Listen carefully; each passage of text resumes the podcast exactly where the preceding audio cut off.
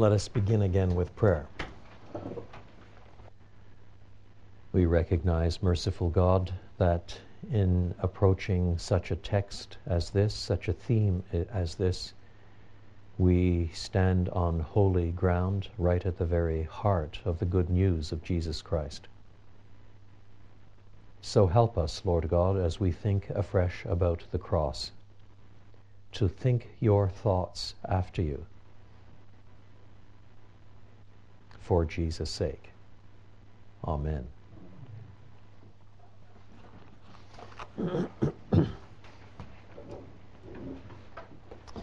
now, um, my first um, love is to expound Scripture.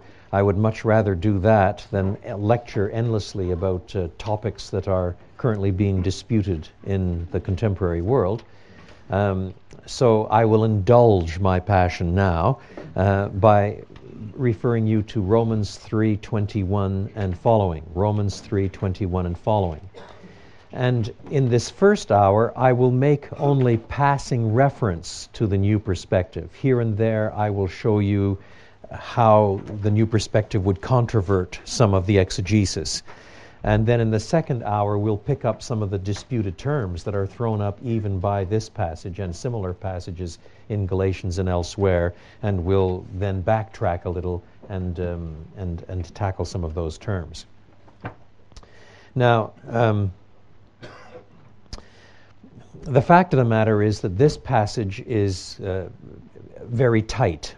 An enormous amount is said in brief uh, words, and um, and a fair bit of the disputation turns on how the text is translated at various points. And here I am lecturing from an English text based on Greek uh, to Danes who are reading their Danish Bibles based on Greek. And so here and there, precisely because I don't know Danish, I'm going to have to explain why the English has done what it's done for good or ill based on Greek. Um, so uh, I gather that most here are clergy and have been well trained in Greek. Is, may I assume that? Reasonably well trained in Greek, yes.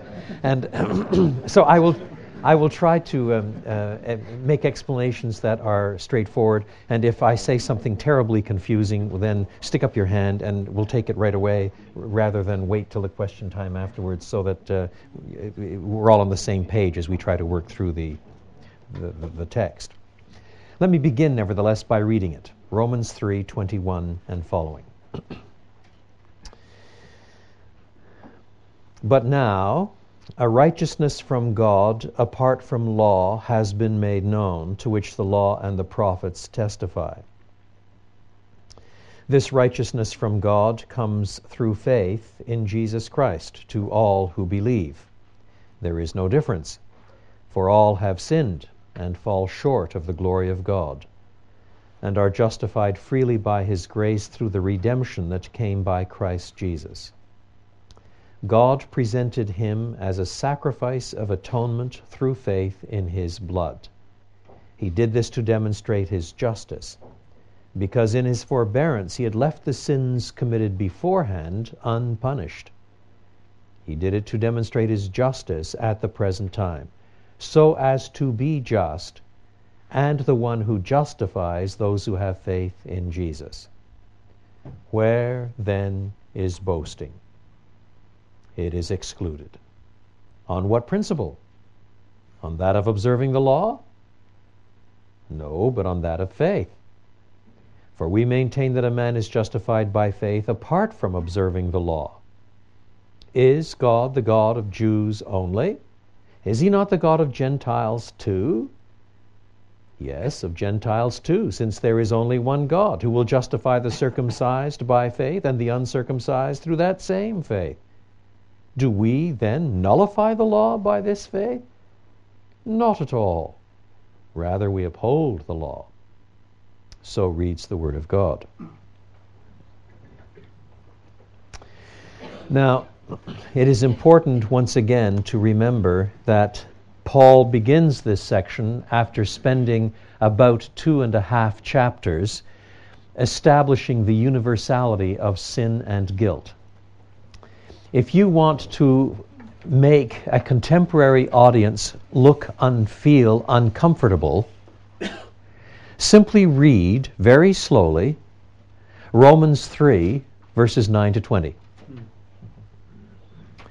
For these verses are, are judged so over the top by contemporary society, so extravagant, so uncontrolled, so exaggerated, so pessimistic, that, um, that, that, that, that um, uh, e- even amongst Christians, the words make us feel a little embarrassed, a little squeamish.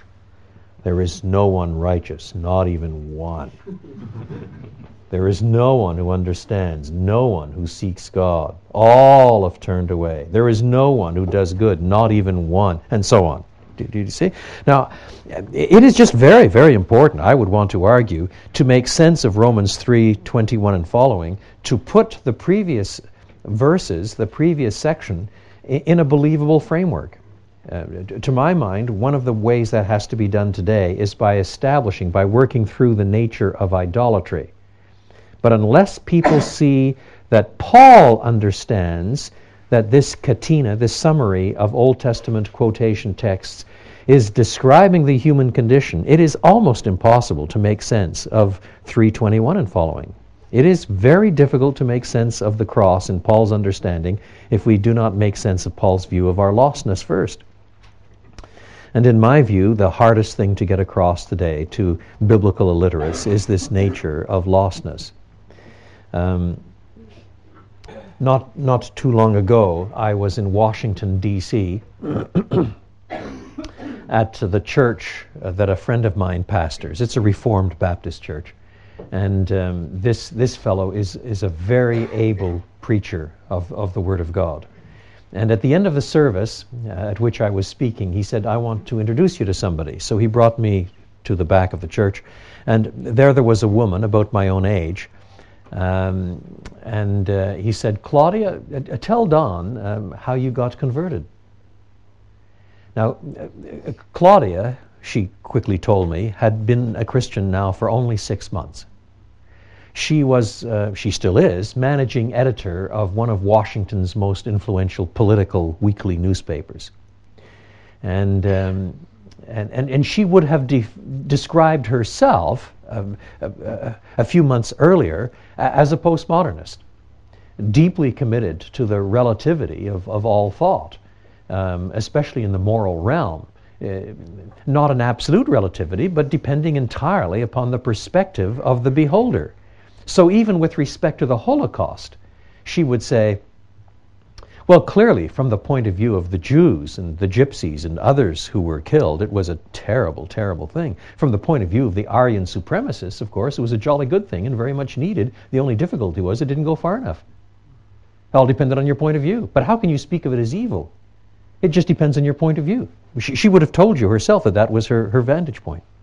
So she was a pretty consistent postmodernist to go quite that far.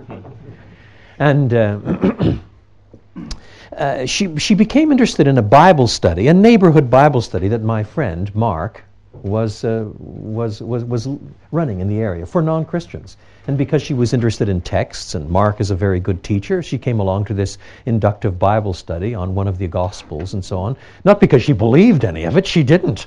She was just interested in texts, and, uh, and, and, and she came along to participate. And in the midst of all of this, she was then posted briefly to Papua New Guinea to examine some political developments there. And um, just as she was about to leave, she came across a really horrible story. A priest, a Catholic priest as it happened, was arrested just as he was leaving the country for pedophilia. It turned out that during his 35 years of missionary work, he had sodomized not fewer than 200 boys. And he was arrested. She began to think about this and thought of the number of relationships and potential marriages that that could affect. Would they be able to have normal marriages? Would they in turn abuse others who would abuse others? And she could see the ripple effect of this in all of society and the betrayal of trust. And she came back and she told my friend Mark, the pastor of this church. Mark smiled and said, Claudia, Was it wicked? Was it evil? And she said, Well, come on, Mark. We all know that almost all child abusers were themselves abused. Probably this fellow himself was as much sinned against as sinner. I mean, probably he was the, the, the result himself of, of an abusive priest or something somewhere.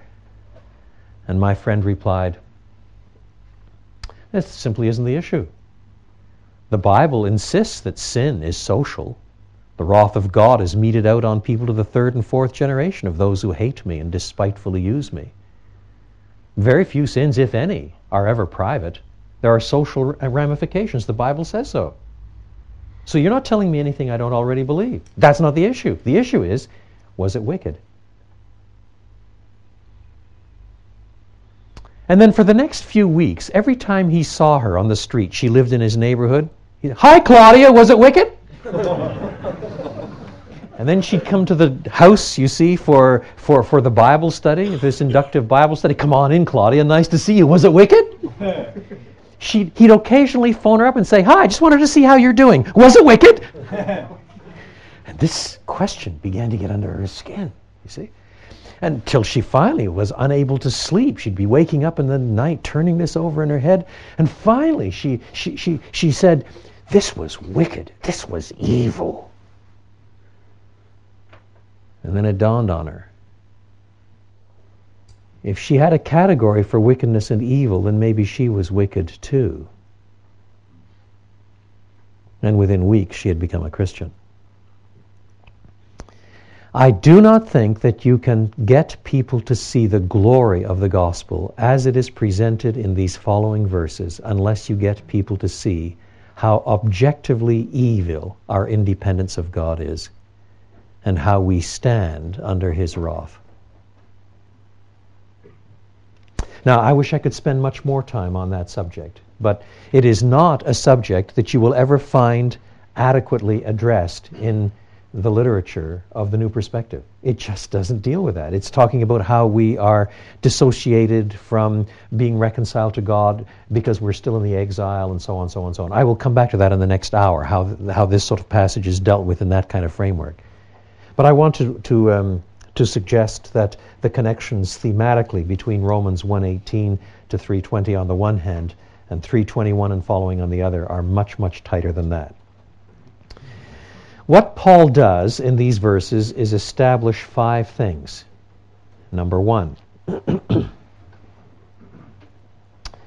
he establishes, number one, the relationship of the righteousness of God to Old Covenant revelation. He establishes the relationship of the righteousness of God to Old Covenant revelation. Verse 21. Now, all sides recognize that this expression, he dikaiosune tou theou, the righteousness of God or the justification of God, controls this entire passage. It shows up four times in here in one fashion or another, plus the adjective dikaios shows up, plus the verb dikaioo shows up. Um, that, that really controls the theme of this passage in many respects. But verse 21 begins, But now a righteousness from God apart from law has been made known, to which the law and the prophets testify. The first question to ask is what is the nature of this now? Is this now merely logical or is it temporal? But now, uh, I would be prepared to argue at some length that most of the time in Paul it is a temporal but now, and so also here. But now something new has arisen. But now, uh, where we are in redemptive history, something new has come along. Then the question is, what is the nature of the contrast then? But now, something new has come. What is it? Here, the arguments are many. Perhaps the most common view is that in the Old Covenant, God displays himself first and foremost as a God of judgment, of wrath, but now a righteousness from God has been revealed, full of grace, full of faith. And that fits in with a lot of contemporary popular thought, which depicts the God of the Old Testament as a bit strict, whereas the God of the New Testament is a kinder, gentler, softer God. Or at least, if it's the same God, he's presented himself that way. That is a common argument. it won't work, of course, even though it's very common, even in some surprisingly conservative circles.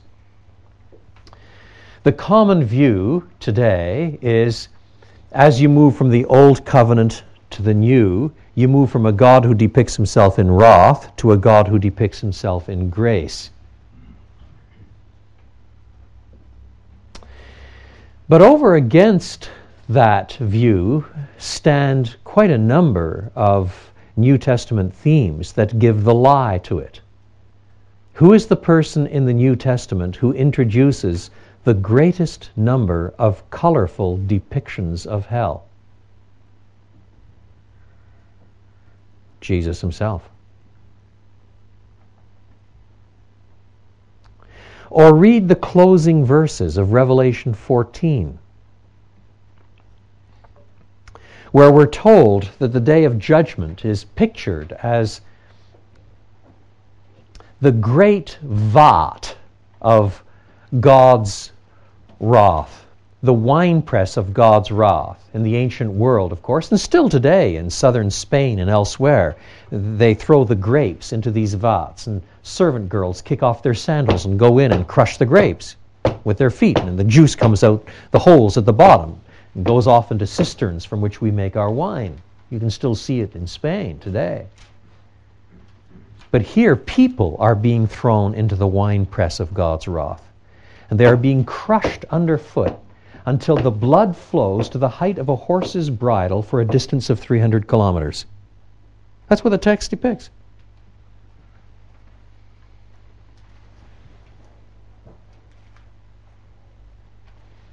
Now tell me that the God of the New Testament is a softer God.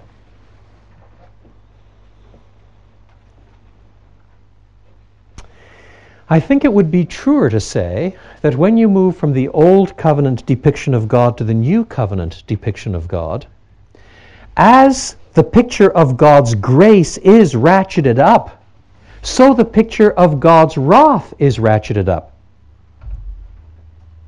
The picture of God's grace is already there in the Old Testament, but it becomes more focused and richer yet as you discover the grace of God manifested in the cross of Christ. But as you move from the old covenant to the new, so the pictures of God's wrath are also ratcheted up. As you move from temporal judgments, the temporal judgments of war and plague and disease and famine, to hell itself.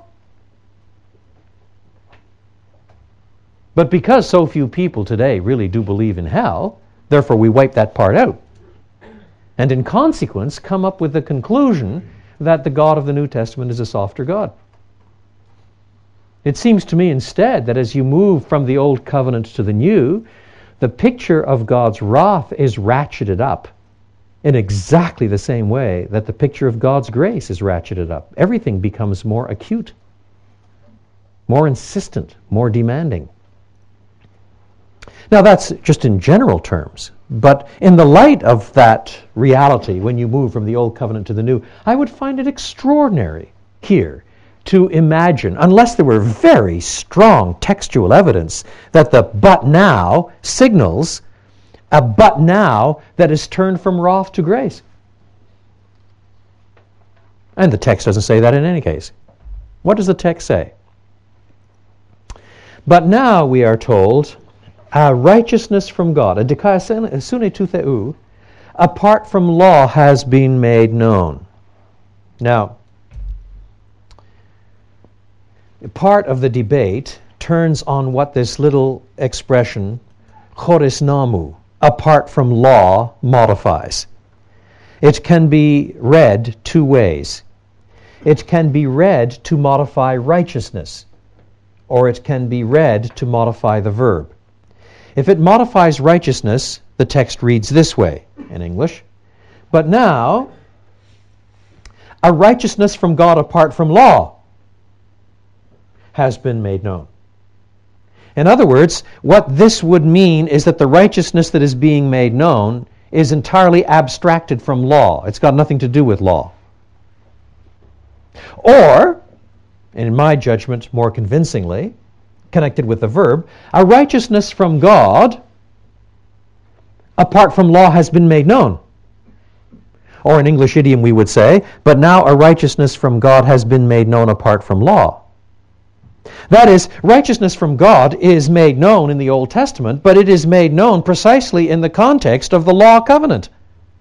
But now a righteousness from God is made known apart from the law covenant. It is made known, in fact, in terms of a new covenant. It is made known in terms of a new set of categories.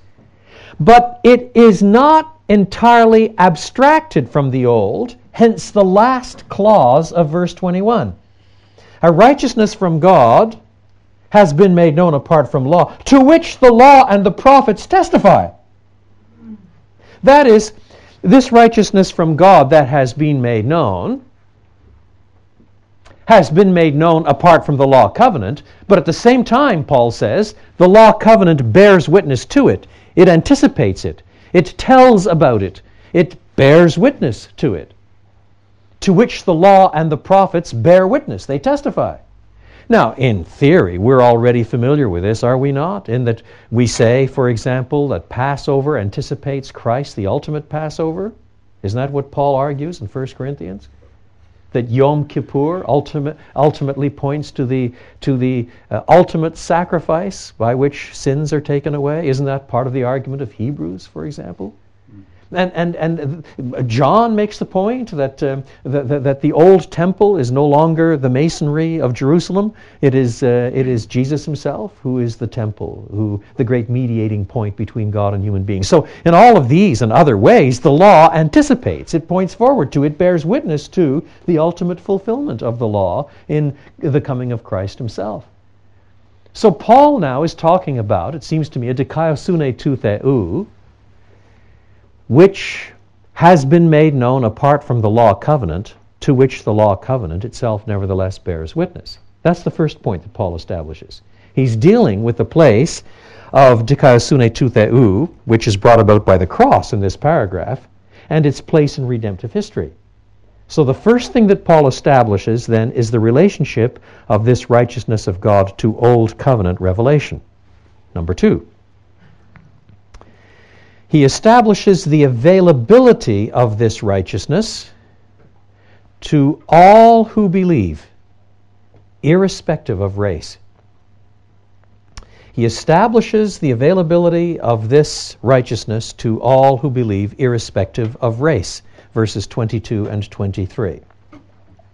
This righteousness, that is the righteousness just described in verse 21, this righteousness from God comes through faith in Jesus Christ to all who believe. Now, if you have been reading the debate on postmodernism at all, you will know right away that uh, this sentence is full of two or three expressions that are debated everywhere. What does this expression pistis Iesou Christou mean? The question is whether Iesou Christou, the genitive, is objective, faith in Jesus Christ, or subjective, that is, the faithfulness of Jesus Christ. So, do we read, This righteousness from God comes through faith in Jesus Christ, the traditional reading, objective genitive? Or do we read, This righteousness from God comes through the faithfulness of Jesus Christ, subjective genitive?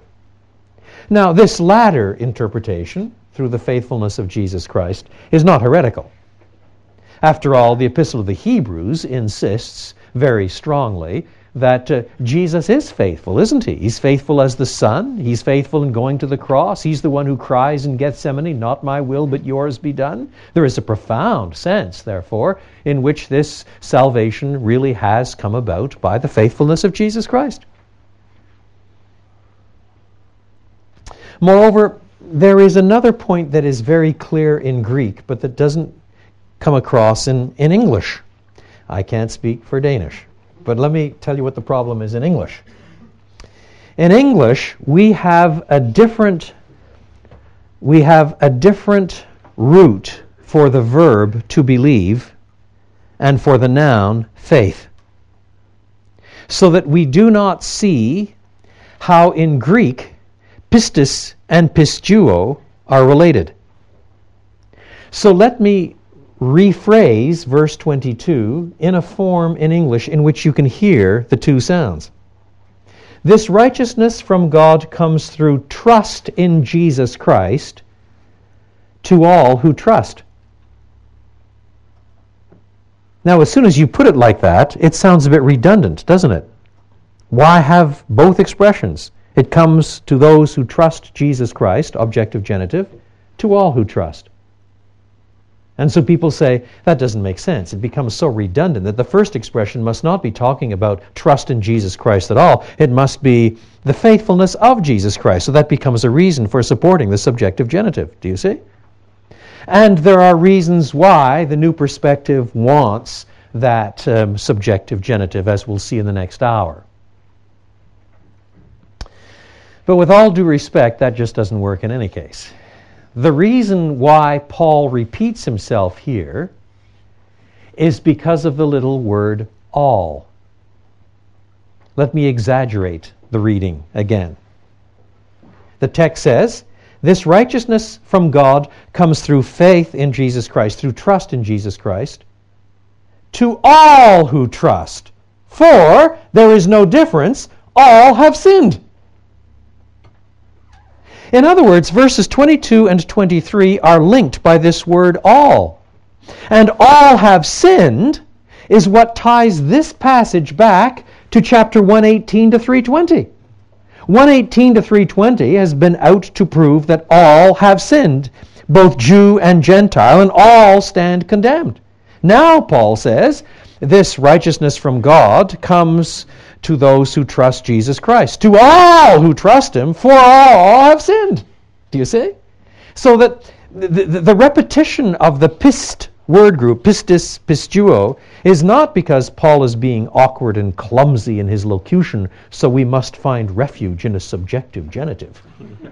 No, it is rather because, because uh, he is setting the argument up to underline all in our lostness have sinned and fallen short of the glory of God. And uh, the solution ultimately is faith in Jesus Christ. In other words, what Paul establishes in this second place is the availability of this righteousness to all who believe, irrespective of race, Jew or Gentile. And moreover, even if you want to take pistis Iesou Christou to refer to the faithfulness of Jesus Christ, which I don't think you should do, but even if you wanted to, it is important to see that at the end of the same sentence, it is still our faith that is being talked about. To all who have faith.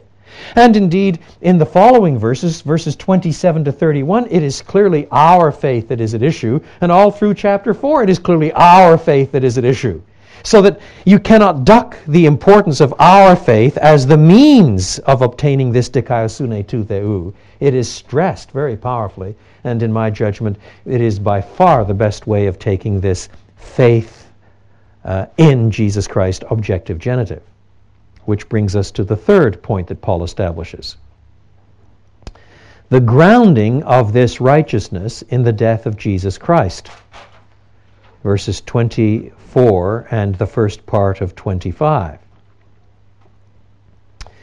We have seen, verse 23, that all have sinned and fall short of the glory of God. Verse 24, and they are justified freely by his grace through the redemption that came by Christ Jesus. God presented him as a sacrifice of atonement through faith in his blood. So far only. Now, in English at least, the word redemption is no longer used in commonplace language. Fifty years ago, it was still used. People would speak of redeeming a mortgage. Or if you went to a pawn shop and you left your watch there and got some money, you could go back and redeem your watch. But that language is no longer used anymore. You pay off a mortgage today, you don't redeem it. So today, redeem, redemption, at least in English, is just God talk. It, it, does, it doesn't mean much anymore. So it has to be explained, at least in English. I can't speak for Denmark, but, but today that is a word that has to be explained. But in the first century, it was not a God talk term. It was a term that was used broadly in the marketplace, both in Jewish circles and in Greco Roman circles. It was used, for example, in the slave business. Some became slaves in the ancient world, of course, because of military conquest, but many people became slaves in the ancient world because of bankruptcy. There were no bankruptcy laws. So if your business went bankrupt and you had borrowed money from somebody or other, then you had to sell yourself and maybe your family into slavery. That, that was the way it was. But if your cousin, then, 20 kilometers away, heard that you had sold yourself into slavery, he had the possibility of redeeming you. Now, in fact, the way it was done most commonly in Greco-Roman world was like this. He would come and an agreed price for the redemption was set, but the money was not then paid directly to the slave owner. It was usually paid, plus a small percentage, to the local temple, the local gods of some sort or other. So that in theory, the slave still remained a slave, but no longer was a slave to his slave owner, but was a slave to this God. So he is redeemed from that slavery, now becomes a slave of this God. That way, the slave owner got his money, the priest got a nice cut, and this fellow was in fact free. I mean, he belonged now to the God, but that didn't mean a blessed thing, did it? So, so as a result, he was thus free. He had been redeemed from his slavery. That language was commonplace in the ancient world. Redemption was a not uncommon thing. And moreover, there is redemption in the Old Testament. Redemption of slaves in the year of Jubilee. Redemption of slaves was possible through a variety of means under Old Testament legislation um, and, and redemption not only of slaves but of things too under certain circumstances. Even the redemption money of the male firstborn, so that the firstborn uh, would not, in theory, be killed in the pattern of the Passover. That, that was understood to be redemption money. Uh, money that was paid in, to, to release this person from, from a particular destiny. So, um, what we are told then, in language that would have been easily understood, we are justified freely by God's grace through the redemption. This act of buying us back that came by Christ Jesus. This, this act that freed us by Christ Jesus. This, this act that freed us by buying us back. But how does this work? What's the point? How does that work? Verse 25 explains God presented him as a hilasterion, through faith in his blood. The NIV has propitiation. Some English versions have expiation. The New English Bible has remedy for defilement, which sort of sounds like a spiritual aspirin.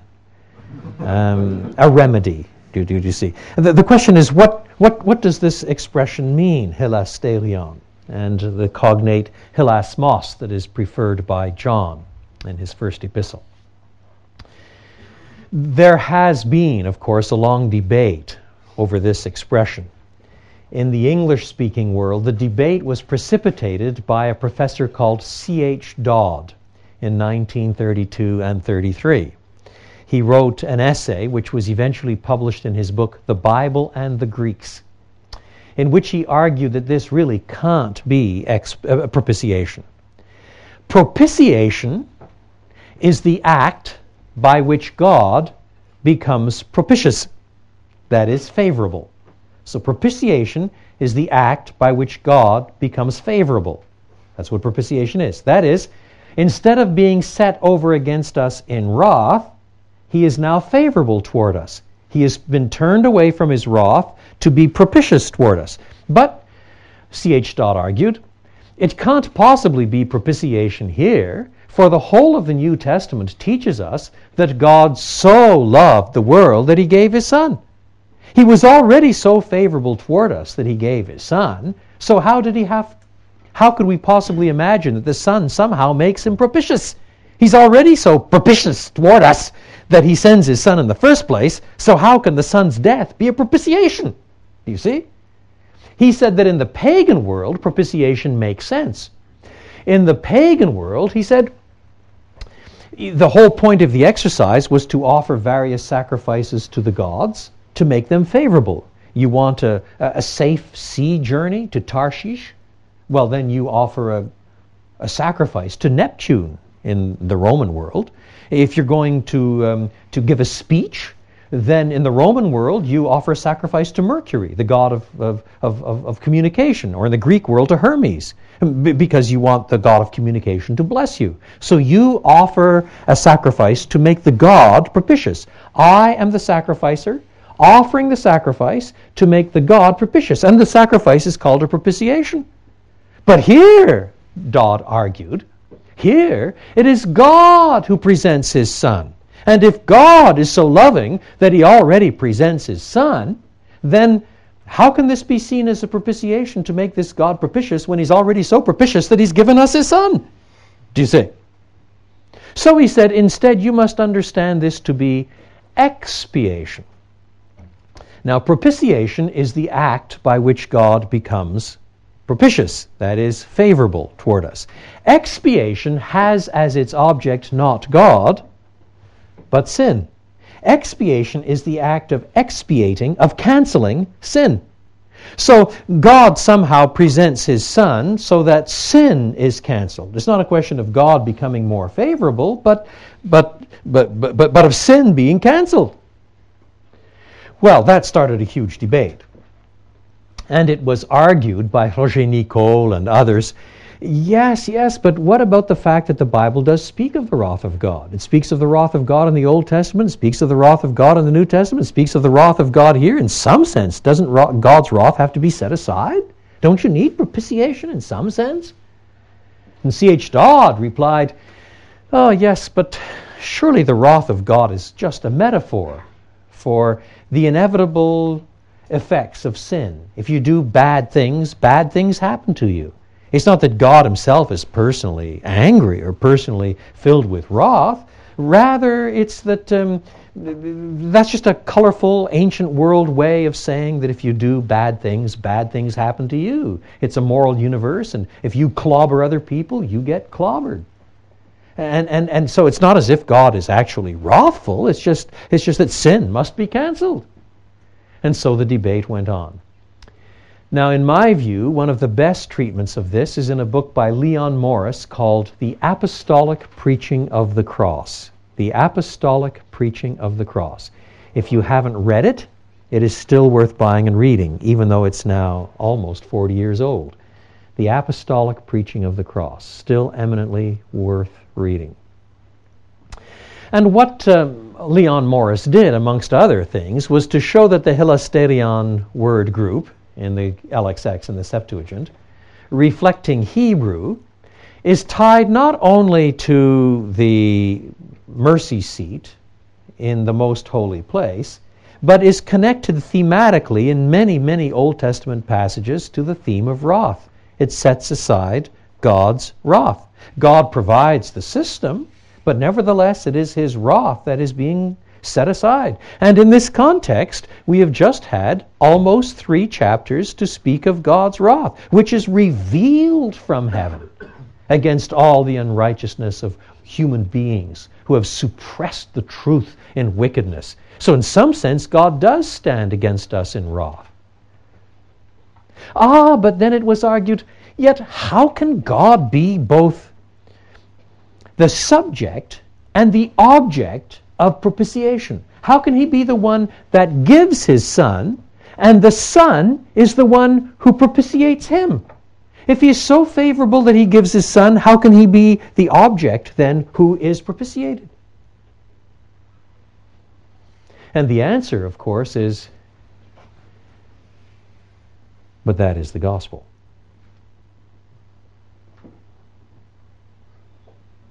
For the truth of the matter is that God stands against us in wrath because he is holy.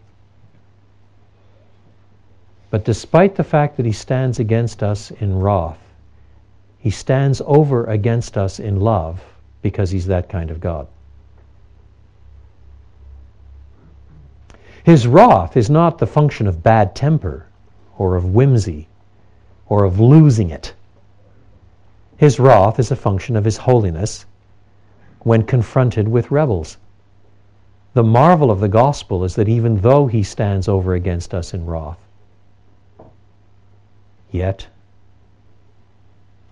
he stands over against us in love not because we deserve it, but because he's that kind of God.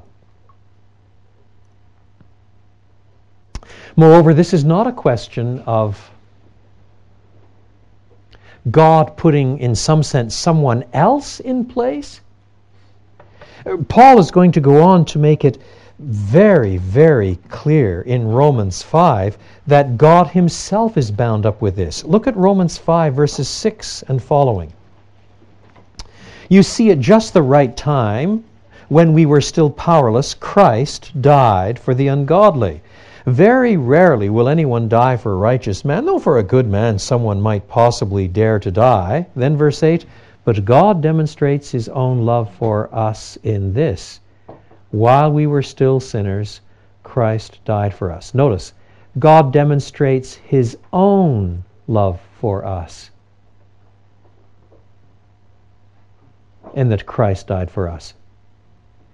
Or as Paul puts it elsewhere in 1 Corinthians 5, 2 uh, Corinthians 5. God was in Christ reconciling the world to himself.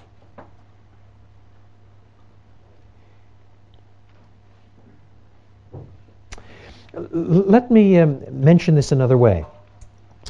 Um, for those of you who have been involved in evangelism, have you not sometimes used an illustration like this? I've done it myself. Uh, I, I, have stopped, I have repented, but uh, I, I, I, have used this illustration uh, sometimes myself. We, we, we picture a, a, criminal brought before the bar of, of, of, of justice, and the judge pronouncing sentence, you're guilty. And then he imposes a fine of um, um, half a million kroner or, or going to jail or whatever. And then the judge takes off his robes and walks down and writes out the check for half a million kroner and pays it himself, or else he goes to jail instead of the criminal. Um, and, and thus this shows something of the nature of substitution. The judge condemns, but he, he actually takes the place of the criminal. Have you not used that sort of illustration in your evangelism? Yes? Me too. I have repented. in, in, one sense, it's not a bad illustration. It gets the, the notion of substitution across. That, that's, that's not bad. The problem is, however, is that it gives a false impression of a very important point. Because in all Western judicial systems, I don't care whether it's uh, Denmark or France or Britain or Canada or America, it doesn't matter. Anywhere in the Western world, um, the judge is by definition an independent arbiter of the system. In other words, the judge is never the one offended. If the judge has been the one who is attacked, then the judge is not allowed to stand in judgment of the plaintiff or of the defendant. He must recuse himself, and some other one must stand in place. That is why the, the, the, person in the dock, the, the, the, the, the defendant, is never said to have sinned against the judge. He sinned against the law or he sinned against the system, or he sinned against the state. But he's never sinned against the judge, because the judge is supposed to be a kind of independent servant of the law, an independent servant of the state to mediate the demands of the state with respect to the defendant. Thus, when we think, you see, of a judge who, who, who condemns someone, and then comes off the bench and takes off his robes and pays the punishment himself, there is something in us that cries out, That's not fair. That's not right. That's not what a judge is supposed to do. Do you see? In our system, that doesn't make any sense at all. But with respect to God, the judge is the one offended. God is not an independent arbiter of an external system. He is the one offended.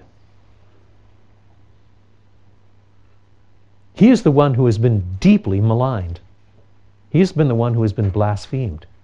He's the one who's been hated. He's the one who's been degodded. And therefore, he is the one who may so choose, if he wills, to bear it in himself.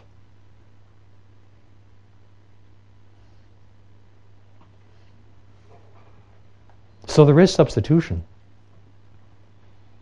But his wrath is real. And his love is no less real. And the sin slave is redeemed by God presenting his own son as a propitiation, that is, as the one who sets aside God's own wrath.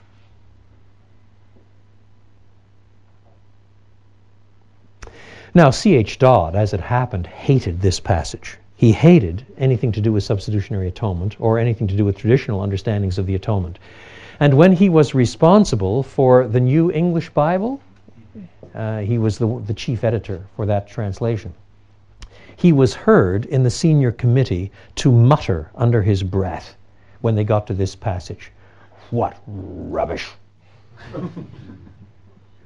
Whereupon, in typical English fashion, someone wrote a poem, a limerick. There was a professor called Dodd whose name was exceedingly odd. He spelled, if you please, his name with three D's, while one is sufficient for God. now, that is a quintessentially English way of dealing with theological controversy. Doesn't deal with anything, but it's quite funny. now then, this is still not yet quite explained. How does the setting forth of Christ as the propitiation answer to the need? And that's why Paul sets out the fourth point the centrality of the vindication of God. The centrality of the vindication of God. I'm going a little longer this time and I'll be a little shorter the next one. I, I want this one to hang together. verses 25b and 26. God did this, that is, he sent forth his Son to be the propitiation for our sins. God did this to demonstrate his justice, his dikaiosune, his righteousness. Because in his forbearance he had left the sins committed beforehand unpunished. That is to say, the sins of the Old Testament had never met their full punishment. Yes, there are temporal judgments in the Old Testament of all sorts, but they had never met their full punishment. That is a fairly common thought in the New Testament. Likewise, for example, in Revelation 14, we're told that in the past, God has poured out his wrath in dilute form, but now his form, his wrath is poured out in all of its concentrated fury. The image is of wine.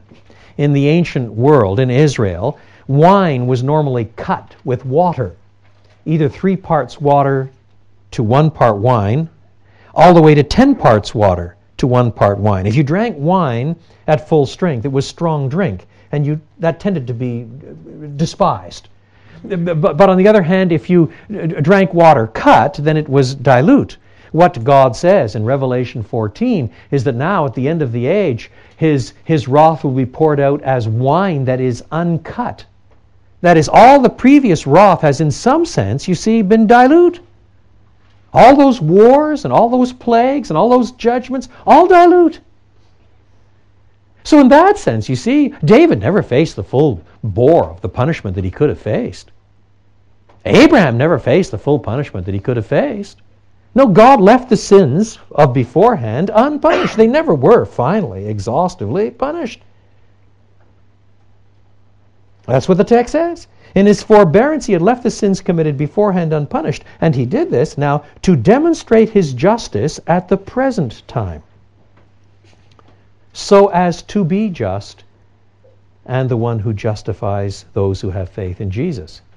The cross, in other words, is designed to vindicate God